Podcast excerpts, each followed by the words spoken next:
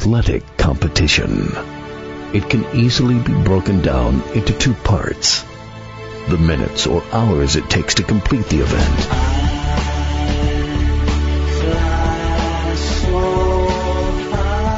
Then weeks, months, and years of joy or heartbreak.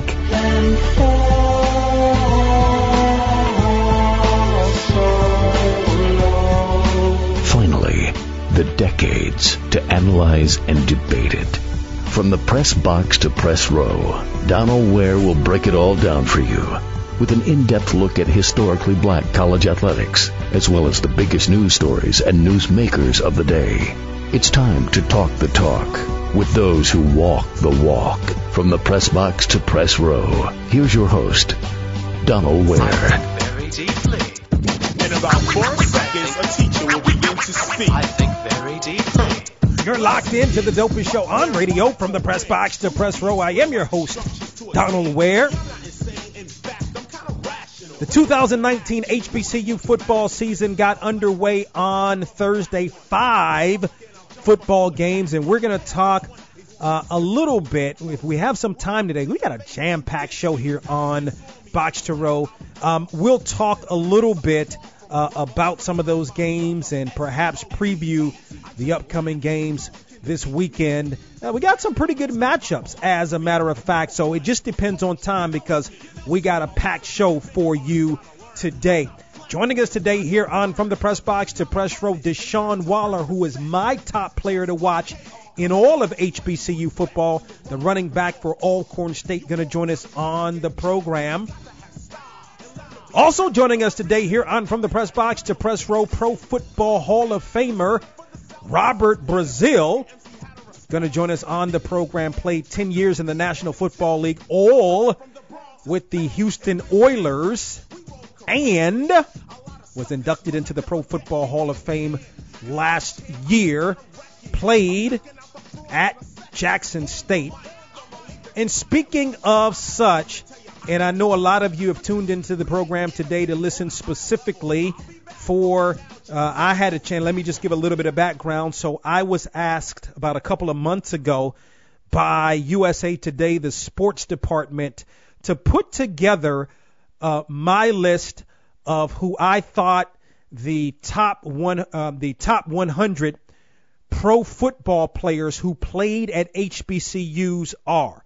Uh, my top 100 of the of pro football players, more specifically the National Football League, obviously going to have some AFL players, um, and uh, put together a list of who I think my top players are. And I'm going to discuss that list. I'm going to discuss the list. It's been a hot button topic uh, all week, especially in the world of HBCUs and uh, and and understandably so. So I'm going to discuss um, how I went about that process.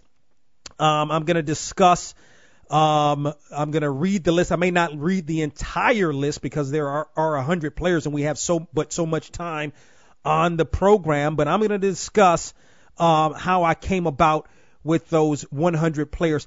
I will say this: two players, and I got to apologize to these two players, were not on the list. Should have been on the list and were not on the list. Willie Richardson and Vincent Brown should have been on the list. They were not on the list. My apologies to them. I'm going to see if there's something that we can do. We can't. What we can't do is make it hundred. Well, what we can't do is take out players to put players in. Um, but what we can do is maybe add those players. But um, those are definitely two players that should have been included on the list. So that's what uh, is going to happen today here on From the Press Box to Press Row. You're certainly welcomed to chime in on the program. Hit us up via Twitter at Box to Row, B O X T O R O W. While you're there, follow us. Also on Facebook, B O X, the number two, R O W. Thank you to our wonderful, wonderful affiliates around the country that carry from the press box to press row. For instance, WVCD out of the Bamberg, Denmark, Orangeburg, South Carolina area. Those listening to us on another great affiliate, WNAA in Greensboro. So many great affiliates around the country that carry from the press box to press row. Those listening to us on Sirius XM channel 142 and those listening to us around the world at box2row.com. So as I mentioned a couple of months ago, USA Today asked me to put together a list of what I thought were the top 100 not, or really pro football players that uh, that went to HBCUs, and this is how I came about ranking these player and players in the criteria in which I did as much. If you were a Pro Football Hall of Famer, then I mean obviously, and you went to an HBCU, then obviously you were going to be on the list. Also looked at, you know, I gave great credence because I think the list really speaks to a lot of players that maybe a lot of people haven't heard about. But if you were an all pro, um, if you were a pro bowler during your area, then I definitely, um, that definitely played a lot into it. If you were part of your team's uh, Hall of Fame, meaning the respective NFL or pro football team's Hall of Fame, that played a little bit of a part into it. Um, also, the eye test for me, you'll see if you've had a chance to look at the list. And if you haven't had a chance to look at the list, you can go on to usatoday.com or you can Google it, usatoday.com, HBCU 100 or NFL 100 with HBCUs, and you'll find it. So, um, also, like I said, the eye test, you'll see a lot of the guys that are on the list are guys that um, I, I have seen play in my lifetime. I'm in my mid 40s, so I haven't obviously a lot of the guys on the list I haven't seen play.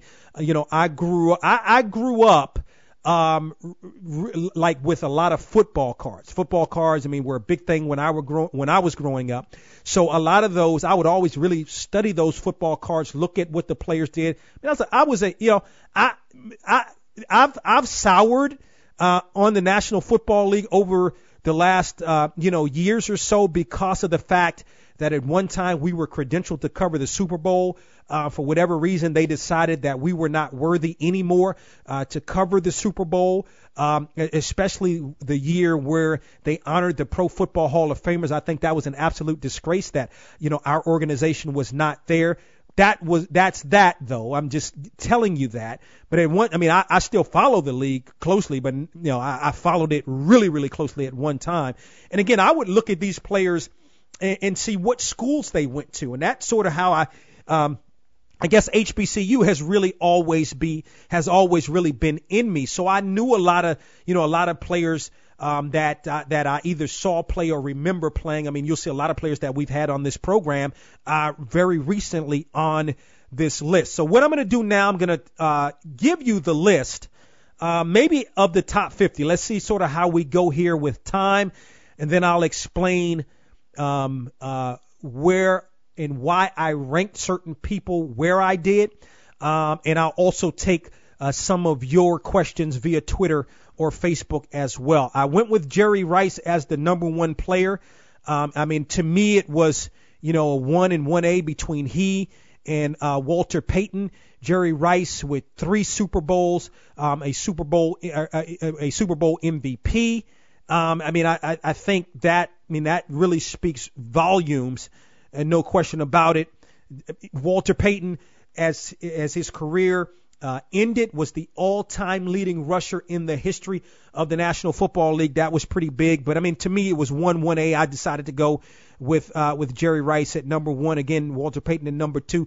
Deacon Jones at number three. What a phenomenal player! I mean, just just you know, again, I didn't have a chance to see him play, but I did a lot of research in terms of um, what he did. Didn't necessarily look at stats per se because even a guy like a Deacon Jones, sacks didn't become an official stat until 1982. But Deacon Jones, you know, really known uh, all over foot uh, all over football as one of the greatest players to ever play. I went with Willie Lanier, uh, formerly of Morgan State, at number four, and then I went with Buck Buchanan at number five, played at Grambling.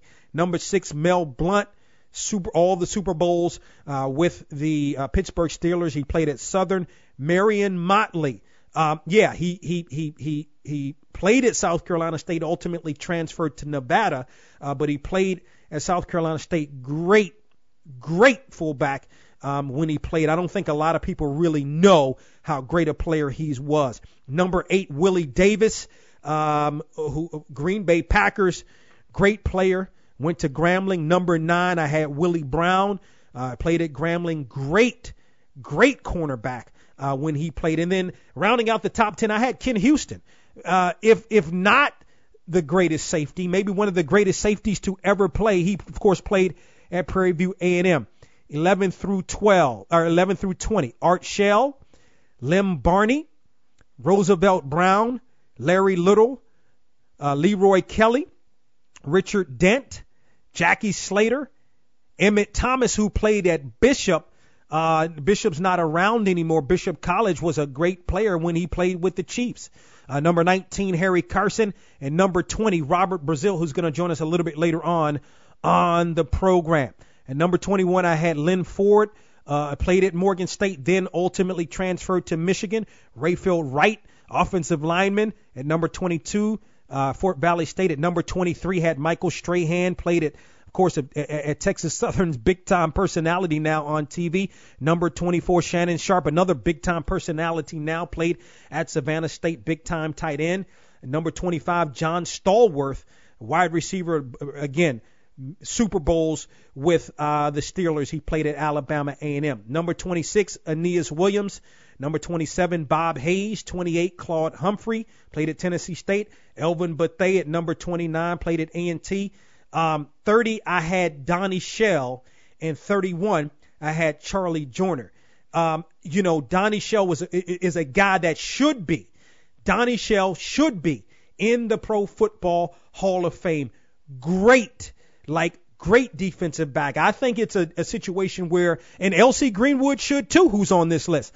Um, uh, but you know, again, so many great players from those Pitt, Pittsburgh teams of the 70s, particularly on defense. I think it's a political thing, but Donnie Shell should definitely be in the Pro Football Hall of Fame. Like I mentioned, Charlie Joiner at 31, LC Greenwood at 32, Lamar Parrish 33, Ed Too Tall Jones, of course, played at Tennessee State at number 34, I had Ben Coates, tight end, played at Livingstone. Before there was Gronk, there was Ben Coates. At number 35, Ken Riley, excellent defensive back, played at Florida A&M, played with Cincinnati all those years. At number 36, Everson Walls. Again, number 37, potential Hall of Famer. Raymond Chester played at Morgan State. I had him at number 38, tight end. Another potential Hall of Famer. I had Steve McNair of, of Alcorn State at number 39 and I had Otis Taylor, who played for the Chiefs, um, went to Prairie View A&M wide receiver at number 40. I'm going to table it right there. If you want to see the entire list, you can log on again to usatoday.com or really Google USA Today. Um, you also and also in the Google uh, NFL and HBCU 100, and you'll see that list come up. On the other side of this break, I'm going to talk with you about how I got to this list and why, as from the press box to press row rolls on. Hey, what's going on? This is Melanie Fiona, and I know you are tuned in to check out the latest and greatest in sports. Cause you think it's easier, easy like that. And you're checking me out right here on From the Press Box to Press Row. The moment you left me, I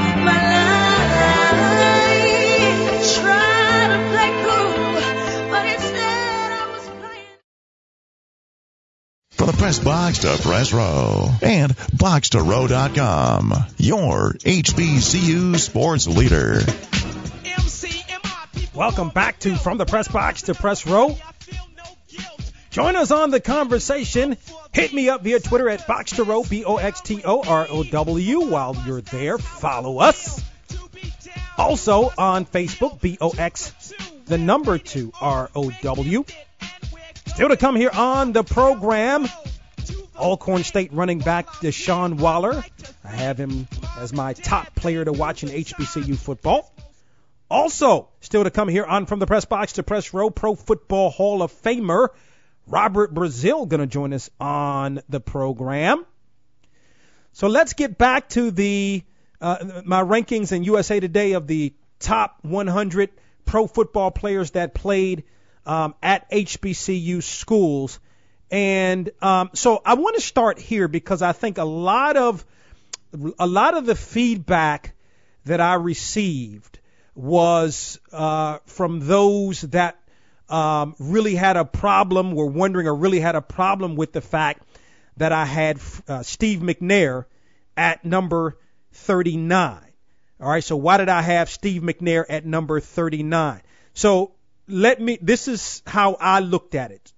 So when I did the rankings, again, as I mentioned, if you were a Pro Football Hall of Famer, then um, to me you were all automatically at the top. I mean, it wasn't it, it wasn't any dispute about that. If you were a Pro Football Hall of Famer, that means you were the best of the best, no questions asked.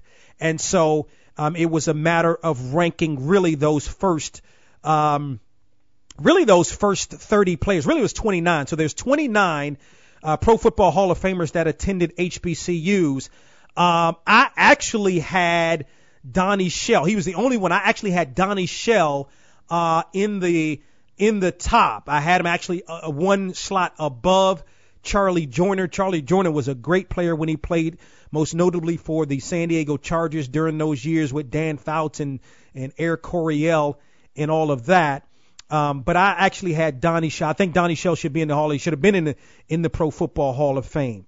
Um, you know, obviously, if I have Shell at 30, uh, because again, there's 20. There, there are actually, excuse me, 30. So there are 30. There are 30 um, Pro Football Hall of Famers who played at HBCU. So I had Donnie Shell at 30, then I had Charlie Joiner at 31. I had LC Greenwood at 32. Um, again, much like Donnie Shell, um, I think that um, LC Greenwood, who played at Arkansas Pine Bluff, should be in the Pro Football Hall of Fame. At number 33, I had Lamar Parrish. And, and I'm talking right now about all of those that I had above Steve McNair because a lot of the questions that I got, um, people were not happy with the fact that Steve McNair was number 39. So I am going to tell you why I listed it that way. I'm telling you why I listed it that way. I had Lamar Parrish at number 33. Um, played his college uh, football at Lincoln of Missouri. Um, played with the Bengals, Redskins, Bills. Had 100, had 47 interceptions in his career. And, and again, I tried. I don't when you when you're in in professional sports to me, and I've said this many times on my show. I try not to use um, stats as a as a measuring tool. Um, but again, uh, didn't really see Lamar Parrish play. I mean, I was alive during the time that he played. But you know, in in in again, um, just in a lot of the research that I did, my thought was, why is he not in the Pro Football Hall of Fame? Why is Lamar Parrish not in the Pro Football Hall of Fame? So I had him at number 33. Ed Too Tall Jones of Tennessee State uh, played with the Cowboys, phenomenal player. Um, you know, a, a guy that I think probably should be in the Pro Football Hall of Fame.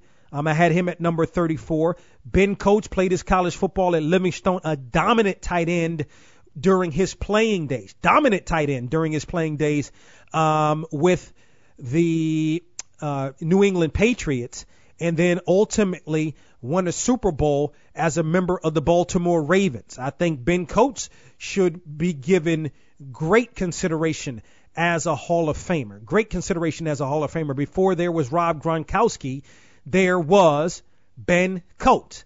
Uh, number 36, Ken Riley, played his college football at Florida A&M, defensive back um, for the Bengals. Played 15 years in the National Football League. 15 years in the National Football League. Had 65 interceptions in his career. Why is Ken Riley not in the Pro Football Hall of Fame?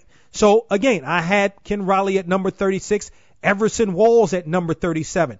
Um, great cornerback uh, with the Cowboys. Most notably, he did play with the Giants and the Browns towards the latter part of his career, but you know his notoriety was with the Cowboys. Another guy that I think um, should be given more Pro Football Hall of Fame consideration. Played, of course, his college football at Grambling. I had Raymond Chester at number 38, tight end for the Oakland Raiders.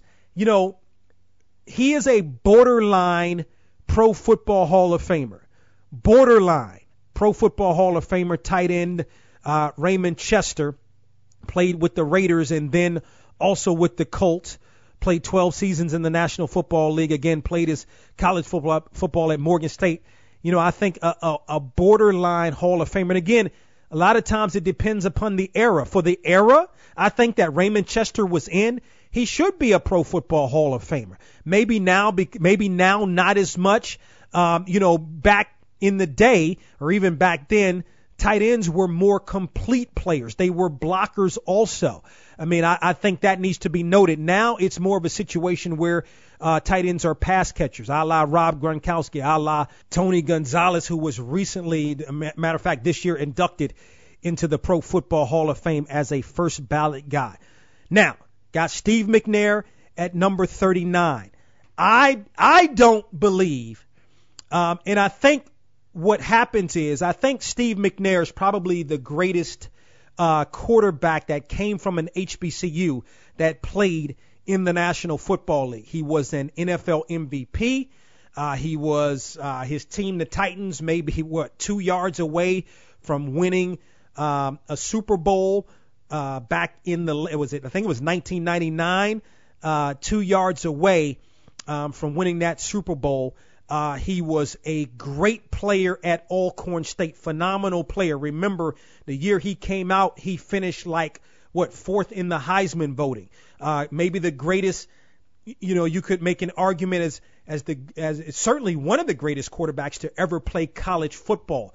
I think what's got to be remembered here is there was no consideration in this list. There was no consideration given for what you did at the college. Zero. I gave no consideration for that. I was asked to put together a list um, that included that uh, of the guys that played in the National Football League that went to HBCUs. Otherwise, I mean, there's all kind of guys that um, were were phenomenal uh, HBC or were phenomenal HBCU players, but didn't necessarily make this list. Uh, so it, there was no consideration given there. But I guess he was such, he's such an iconic player um, really in the HB uh, outside of the HBCU world, but certainly us as HBCU folk. If you're an HBCU person, I mean Steve McNair is that guy. He's that guy uh, in the running for the Heisman Trophy, NFL MVP, um, uh, uh, uh, just a couple of yards away from winning a Super Bowl. To me, and having grown up, uh, being an adult watching Steve McNair play. So I'm not talking about he played back in the day. I've seen Steve McNair play. Steve McNair was a, was no doubt a good quarterback. No question about it. Is he a Hall of Fame quarterback? Is he a Pro Football Hall of Fame quarterback? I don't know. I, I'm I'm not sure that he is. Um, I, I certainly don't believe he's a first ballot uh, Pro Football Hall of Famer but he had a really, really, really good career. And with that being said, the way that I did these rankings, it was no way that he was going to be put within the first 31 or, or at least 30 because of the fact that those guys are Pro Football Hall of Famers. And in my mind, and in the way that I did the rankings, no one with the exception, the one exception of Donnie Shell, because I think he should he should be in the pro should have been in the Pro Football Hall of Fame, more, even more so than the guys that I mentioned. He's the only one, so I'm not going to put a, a, a, a player that's not in the Pro Football Hall of Fame uh, above a pro uh, fo- Pro Football Hall of Famer. So that's one of the reasons. Um, and then, like I said, I mean, I think that uh, he was a good quarterback, uh, really good quarterback. Was he a pro football Hall of Famer quarterback? Not sure. Will he eventually get into the Pro Football Hall of Fame? Not sure. You know, to this point, he has not. I'm not even sure that his name has come up on the ballot. And again, such an icon amongst HBCUs what is Steve McNair. And I think uh, to me, that's a lot of the outcry. There was some outcry about this. And I'm, you know, hey, I'm I'm, I'm okay with that. This is a good topic of conversation. Uh, I'm okay with that. I'm happy to have uh, that conversation, and I'm happy to uh, engage you in that conversation as well. And because I wanted to address that, because that's the biggest question that I got is why was Steve McNair so low? Agree, disagree, um, more confused than even when you saw it. That's fine. Hit me up via Twitter, Box to Row, B O X T O R O W, or on Facebook, B O X the number two, R O W. Some other guys on the list. Tank Younger was the first uh, black college player to play in the National Football League out of Grambling, played with the Rams. Uh, had him at number 42 on the list. Willie Galimore, boy, I tell you what, Willie Galimore, uh, tragically, his life tragically came to an end.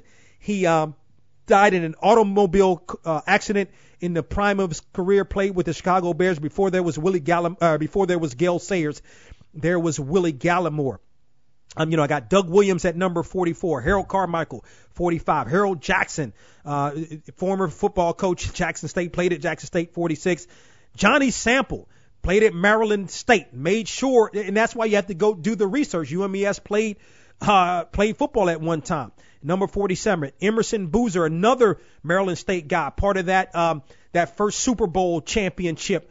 Um, Joe Namath and the Jets, 48. 49, Robert Mathis. I, you know, maybe by the time it's all said and done, Robert Mathis may be a Pro Football Hall of Famer, possibly. Guy was a was was probably more underrated because he played um, with Dwight Freeney on the other side, and then Eric Williams, offensive tackle out of Central State. Also on this list was Tarik Cohen uh, and also Terron Armstead, the left tackle for the Saints, as guys that are going to be great. Much like what the NBA did with his 50 greatest players, they added Shaq at the time, did the same thing with Armstead and Cohen. Up next here on From the Press Box to Press Row, Pro Football Hall of Famer Robert Brazile. Let's continue here on From the Press Box to Press Row. On the line, we're joined by a Pro Football Hall of Famer, played 10 years in the National Football League, all with the Houston Oilers, made seven Pro Bowls, was inducted into the Pro Football Hall of Fame uh, on last year. He's Robert Brazile, joins us here on From the Press Box to Press Row. Robert, welcome back to the program. Glad to be back, man. Uh, it's such an honor. You know, it's life changing when you get that gold jacket, and I'm still happy that people want to hear my voice.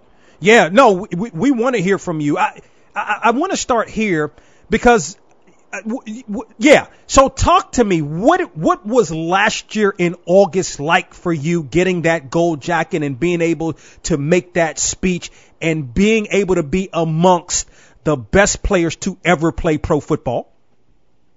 There's a couple of things happening. Um, first of all, it's a life changing award. I mean, once you become a Hall of Famer, you're a Hall of Famer for the rest of your life.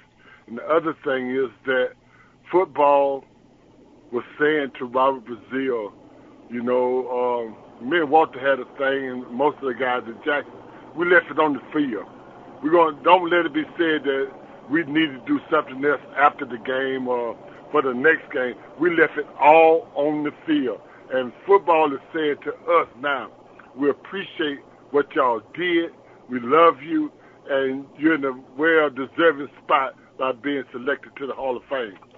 Yeah, no, no question. I, I, you know, once you get in, you're in. But I, I still got to ask you this because I know when we talked with you, I think it was back in 2015 or 2016. My question for you, one of my first questions for you was, why isn't Robert Brazile in the Pro Football Hall of Fame? You look at the numbers, but not all, just the numbers, the career that you had. Do, does it? I mean, you're in, but does does is there any thought or does it bother you the fact that uh, you you weren't in sooner? No, I don't. I mean, you know, you could uh, after weighing everything, and and I'm gonna say this, and I've been saying this all of my life, is that that is such a uh, significant group of guys can only go into the Hall of Fame each year, and it's so many great athlete. You talking about everybody that plays in the NFL is a professional athlete. They're the best of what they do. And but after you play for so long and you you know you have a good career as some people call it, you know for ultimate years and years, you got people doing that every year because this is what they get paid for. Yeah. We get paid to perform at our best, and you know to say this one to go need to go in before that one, and that one need to go in before this one. It's a very, very hard situation. Uh, uh, uh, you just can't say I can pick this. one. You got it's, a committee, and that, that committee got the hardest job in the whole world is trying to select a group and a class each year to go into the Hall of Fame because you know it and I know it. There's always someone else that's deserving to be in the Hall of Fame. Yeah. No, I, I, I totally, I totally agree with you.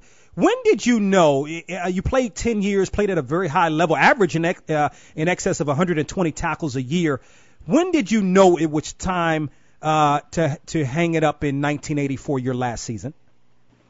Well, it uh, it was almost the decision was made. If you heard my Hall of Fame speech, you know I had played 10 years with the Houston Oilers, no one else but the Houston Oilers. I had started every game for 10 years, never missed a start. Now the Houston Oilers had the opportunity to be and was invited to play in the in, in the in the Hall of Fame game. Now in the Hall of Fame game that year, it was another uh, guy that I admired, and I was just like he wanted to be like me, but I wanted to be like him also. After I saw the kid play, a guy named by the name of Lawrence Taylor. Lawrence Taylor was playing with the New York uh, Giants at that time, and I was with the All in my 11th year, and we both was going to be playing in the Hall of Fame game that year. Now this is the time that you know you done played about 10 years, and you're thinking, man, if I get this 11 year in, maybe when it's time for my class, or maybe when it's time for me to go to the Hall of Fame, this is the time for me to show up. Two hours before the game, I get a knock on the door from the Houston Oilers. My head coach, from my assistant coach, is sent for me to tell me that I was not going to start that game. That destroyed Robert Brazile. That destroyed it, made me angry, and, and from that time, I retired from football. It made me walk away from the game that I really loved so much. But I left at the top of my game, I thought, and I still had an opportunity to get to the um, Hall of Fame. So Wow. that's what, what happened. I walked away from it. Wow. Wow. That the voice of Pro Football Hall of Famer Robert Brazile played 10 years in the National Football League, all with the Houston Oilers. Joins us here on From the Press Box to Press Row. What did it? What was it like winning that Rookie of the Year, the NFL Rookie of the Year in 1975? Uh, your your first season in the National Football League, coming out of Jackson State, playing at such a high level in the league as one of the, that year one of the premier linebackers in the game. Well, you know, um, we've been Walter. When I say this, I, I owe a lot of thanks to Walter Payton for bringing the scouts to uh, to Jackson State, and we had a great program, and we had something to prove. Not only at Jackson State. If you ask the same question from guys from Grambling, Texas Southern, Southern University, uh, Prairie View, all these guys, we had something to prove that we were playing at such a high level football in the swag that we could compete with anybody.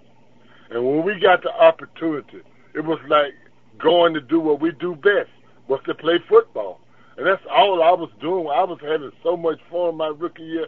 I was validating why I was a number one draft pick for the Houston Oilers. I didn't know I was going to make rookie of the year, but it turned out to be I did make defensive rookie of the year. Just just playing my normal game. Yeah, I mean it, it just shows, you know, how much, particularly at that time, how much talent uh, were at the HBCU. Sort of speaking of that, um, play, as you mentioned, played at Jackson State. You were the number six overall pick in the 1975 NFL draft. But to, talk about those days at Jackson State. Some of those great players, of course, playing um, in practice against Walter Payton and, and all of that at Jackson State. Well, I mean, every day was like first blood for me. If anybody know, that probably was first blood. down in Grambling with Eddie Robinson and his guys. First blood uh, with Coach Markham, first blood up at Tennessee State, first blood anywhere that at that time. It was so much raw talent. You know, people don't know what happened when you had people like Bud Adams, the owner of the Houston Oilers, and Tom Williams, this guy Lamar Don from the Pittsburgh Steelers. All these guys would go in to research and to find all that good talent. There was so much talent over there that, you know, I remember Bob Hill saying one time we would play Mississippi State in the first quarter, Ole Miss in the second quarter, and either one of them, they could put both of them teams together. We pull both of them both in the third and fourth, and we still come out victorious. yeah. Robert Brazile, uh, of course, Pro Football Hall of Famer, joins us here in the program. That, I mean, that's absolutely awesome. So, how special? You've been now to the Pro Football uh, Hall of Fame last year, obviously being inducted. How special is it for you to be going back this weekend uh, as part of the festivities of the Black College Hall of Fame game between Alabama A&M and Morehouse? Well, this is such an honor. Such it's such it's such a special thing for me. You know, once I got into the uh, Pro Football Hall of Fame, one of the first things of the mission of the Pro Football Hall of Fame is to honor the heroes of the game. That mission statement says that to preserve its history. Man, for them to do this for the black college and the HBCUs around the world, they are doing what they say their mission statement is going to do. It's to honor the heroes of the game and to preserve the history of the Pro Football Hall of Fame. Awesome. Uh, lastly, uh, you were known as Doctor Doom during your time in, in, in playing. Um, you know, I, I, did, were, did you like that? Did you sort of like that name and and uh, and, and sort of uh, I don't know how much it uh, how much it tamed if you were after your playing days. Well, it kind of stuck on me. Uh, I got the name uh, at a breakfast one morning up in Chicago playing in the college All Star game. They don't have that game no more, but years ago they used to have all the best seniors play the pro football Super Bowl champion, which was the Pittsburgh Steelers. We was eating breakfast one day. Richard Wood, which was a linebacker from Tampa Bay and SC, was sitting there, and I walked over and had breakfast with him. He said, "You know, you need a nickname." I said, "I do." He said, "I like being Robert Brazile." He said, "No, we got to get you a nickname." He had a nickname. The other two linebackers had a nickname, Crazy Man and Batman and Batman. So he said, "I found you a nickname." He was looking in the Chicago Tribune in the cartoon section, and in that section is a character named Doctor Doom. Now, how he picked this out, and the killing part was going to come when Howard Cosell sitting down at the other end of the table looked at Richard and said, You know what, Richard? That name do fit that guy. And Richard said, Why you mean it fits? He said, Take that Doom part. D O O M. Break it down. Deaf, on, offensive men. And that's exactly what he'll do to you if you line up in front of him.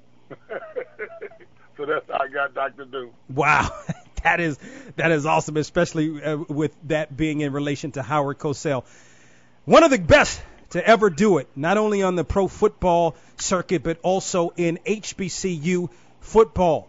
Is the one and only Robert Brazile joining us here on From the Press Box to Press Row. Robert, always great to catch up with you, man. Look forward to talking with you in the future. Okay, man. Give me a call this weekend. I'll be in Canton having fun. Probably listen to them drum lines. Robert Brazile was a great football player when he played, and I had never heard him. He's been on the show a couple of times before. Had never heard that story about the fact that uh, since he wasn't going to start, he said it's time for me to retire from the National Football League. Up next here on From the Press Box to Press Row, Alcorn State running back Deshaun Waller.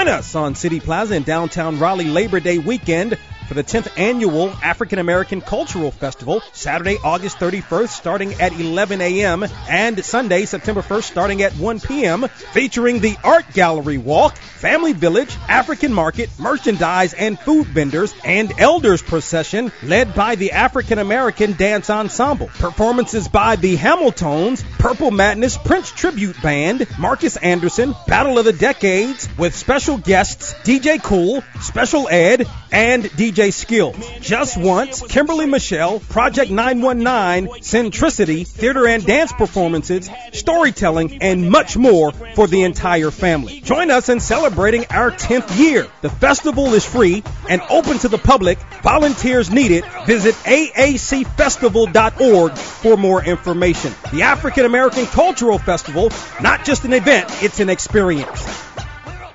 BoxToRow.com is the website for all of your HBCU sports needs. From the Game of the Week feature to interviews to the latest news in the world of HBCU sports, BoxToRow.com has you covered.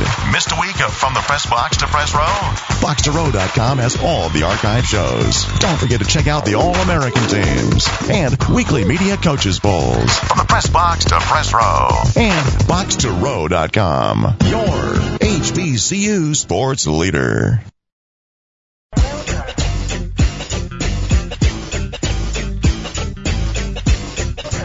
It's Donald Ware. From the press box to press row. Let's continue here on From the Press Box to Press Row as we continue to talk with some of the top players in all of college football. And, you know, if we didn't catch up with my next guest, uh, then, you know, the, the list just wouldn't be complete. I have him ranked as my top player to watch in all of HBCU football. He's a senior running back from Atlanta. He's Deshaun Waller of Alcorn State. He joins us here on From the Press Box to Press Row. Deshaun, welcome to the program. Uh, I appreciate you having me on uh, radio. Absolutely glad to have you. This is the this is what I want to know. How does one be, uh, go from being a third string running back in 2018 to to really, uh, in essence, uh, dominating at least from an individual standpoint, North Carolina A&T in the Celebration Bowl? Um, I mean, it was just like when I first came in, you know, uh, the coach told me I had to come in and compete. So, you know, I came and that's what I did. But mainly, I came in, uh, you know, learning. I had to learn the playbook, um, had to learn the system and all that stuff, and uh, get used to the players and stuff like that. And uh, and I was actually hurt um, against Georgia Tech, the very first game. Uh, I messed up my ribs real bad, and then like after that, uh, I finally came back. Southern game the first time we played Southern, and um, and um, PJ Simmons got hurt uh, during that game, and then it was just like ever since then, you know, uh, I just made plays, stayed consistent, and uh, and just let the coaches and my players, you know, trust trust me with the ball in my hands. Yeah, and I mean, boy, did they trust you. I mean, what a season you had last year, 1,215 yards rushing. This the next question is twofold. So, with respect to playing in that game against Georgia Tech, how how I don't know, maybe disappointing is a little bit of a strong word, but how did it feel? I should ask you in terms of being injured when you're trying to play uh, in your hometown and show the hometown folks what you can do. And did you know? Did you feel like this could be a, a major setback as the season continued? Uh, when we first, like, I mean, it was just, it really was just a good feeling just playing at home. First of all, you know, because like family and friends, you know, since high school, you know, they always come out, you know, support me and stuff. And um, and you know, after I got hurt, everybody was calling, you know, and concerned, you know, because I, you know, it's it's football, you know, things happen, but um, you know, and it was just mainly just feeling good, just being back home, you know, playing against one of the schools uh, back at home. Yeah, and then so talk about working to come back and then putting yourself in the position uh, once PJ went down uh, to be able to excel. Uh, when when he went down, that uh, I was just now coming back off uh, the injury, and when he like when he got hurt, uh, coach just like he just kept asking me like, was I good? You know, was I able to go? Um, and I also had some like protecting my ribs. I had a rib cage on, um, and and after like I think like two carries, I fell on it once. Coach was like kind of concerned, and I was like, you know, I was good.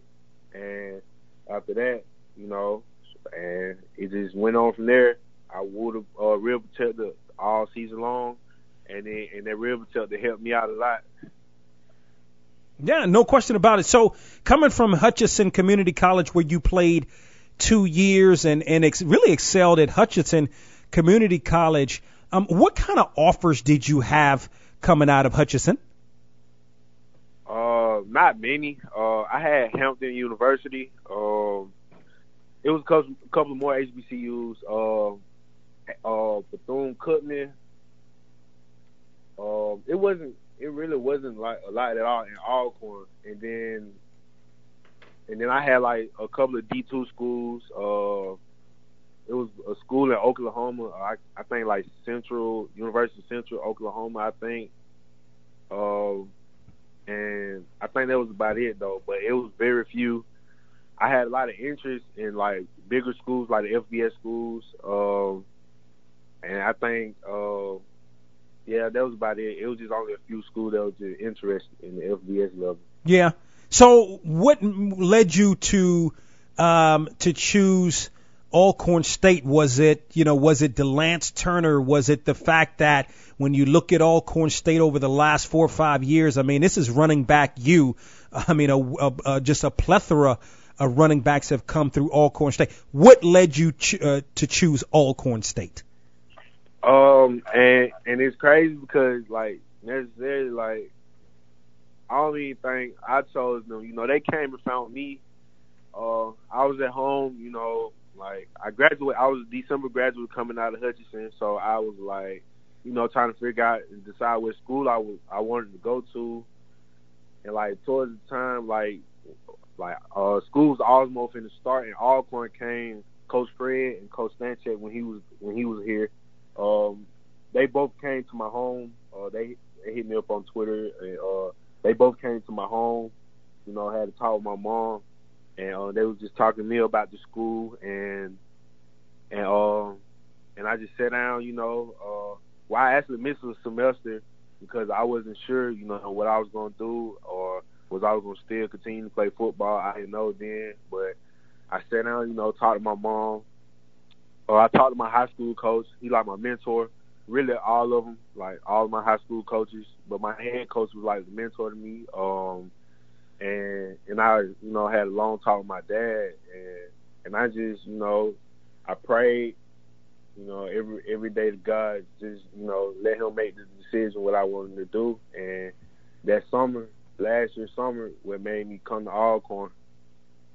No question about it. That's the voice of Deshaun Waller, running back for Alcorn State. And what a phenomenal season he had in 2018. He's my top player to watch in all of HBCU football. He joins us here on From the Press Box to Press Row. What are some of the things, Deshaun, that you worked on in the off season to get better coming into 2019? I worked on like uh footwork, footwork drills, um, my core, you know, because core learned like about that. I was learning about that. You know, it's, that's the main part. You want to get strong, so I wanted to get that stronger, especially from you know the previous season when I had the rib uh, injury. You know, I don't want to. I don't want to deal with that no more. So Right. uh, mainly it was the core and my lower body with the calves and stuff like that, and um, and my upper body. It just you know just trying to maintain everything. Well, it was mainly my core though. Yeah. How can you can you sort of speak to sort of the sting um, in, in terms of losing that Celebration Bowl, but then how you know you kind of get over that and you guys get ready for 2019. You got a phenomenal offensive line. You know we had your teammate Noah Johnson on the program last week. You got a phenomenal quarterback. And so can you sort of speak to that and in, in putting 2018 or the last game in 2018 behind you and then, you know, being reinvigorated for 2019? Um, you know, we we fell out like we was two points away, you know, and the, that you know that call that they didn't give us, you know, we can only control what we control. But it was just, man, it it was tough. You know, it was a tough loss, especially you know me from being at home. You know, everybody want to see me, you know, do good, but it was a tough loss. So we know, we know as offense, you know, as offense as defense, really as a whole, we all know what it takes to get back to where we was at, and and um and our expectations and stuff like that to get there. So where we be where we want to be this year. Um, so we're gonna just take every game one one week at a time. Um, we're gonna take you know be consistent in practice every day, um, and and we just gonna be communicating as one on both sides of the ball, and we're gonna be fundamentally sound playing brave football. Deshaun Waller, the running back for Alcorn State, he joins us here on the program. I know you didn't, uh, you weren't under um, uh, Coach Hop, uh, who is at uh, Southern Miss as the head coach uh, now. But for you, how exciting is it for you, and how ready, I should say, are you for Saturday, the game against Southern Miss? The school's not that far apart from each other, and another opportunity for you to showcase your skills against an FBS opponent. Um, I mean, I'm, first of all, I'm, I'm very excited because uh, I have a friend from my JUCO also. Um, he um he he he go to school up there also, so you know there's a little bit of competition between me and him. Um, you know, bragging rights. I'm gonna say that, and I have a previous uh teammate um who also up there also, so you know he couldn't really tackle me in practice, so we're gonna see we're gonna see what he got, you know, when when we playing this Saturday, you know. It's no it's no you know, it's nothing personal, but you know, I just wanna get a chance, you know, have an opportunity to play against a high level anytime I get a chance to. Um and it sounds like the whole, you know, state of Mississippi finna be there this weekend and I can't wait to see it. Yeah, it should be a sight to see. I mean, I mean, shoot, you guys do very well at your at your home stadium, so you got to know that your crowd is going to be there, and Southern Miss going to pack it out as well. Deshaun Waller, the running back for Alcorn State, he's my top player to watch in all of HBCU football. He joins us here on From the Press Box to Press Row. The Braves open the season again on Saturday at Southern Miss. Deshaun, we appreciate the time. Good luck to you and the Braves this season. Uh, thank you. I appreciate you. Deshaun Waller poised to have a big season. It begins on Saturday at Southern Miss. That's one of my intriguing games. Um, also, I'm intrigued by Texas Southern Prairie View A&M. Um, you know, you're getting started right off the bat. Um, not all the games are necessarily money games or uh, games in which uh, FCS opponents get money or FCS opponents give money to D2s. I mean, we have Mississippi Valley State, who's going to be at Tennessee State. Um, you know, the game that I'm going to be at, that I'm going to be calling.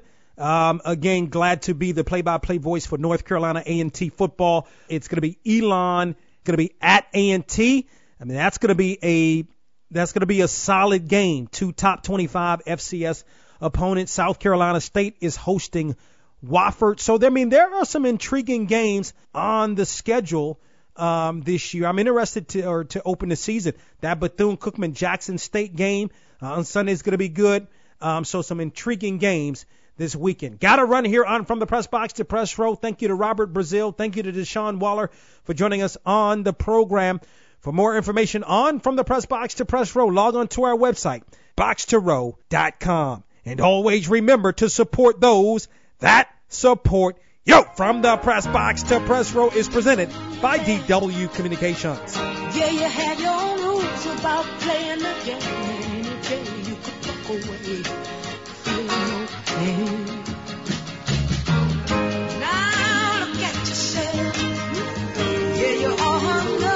somebody else. And in your eyes I see all the signs of the misery, all the signs of the misery that's a little too long. Hey, baby, let you get a little more some.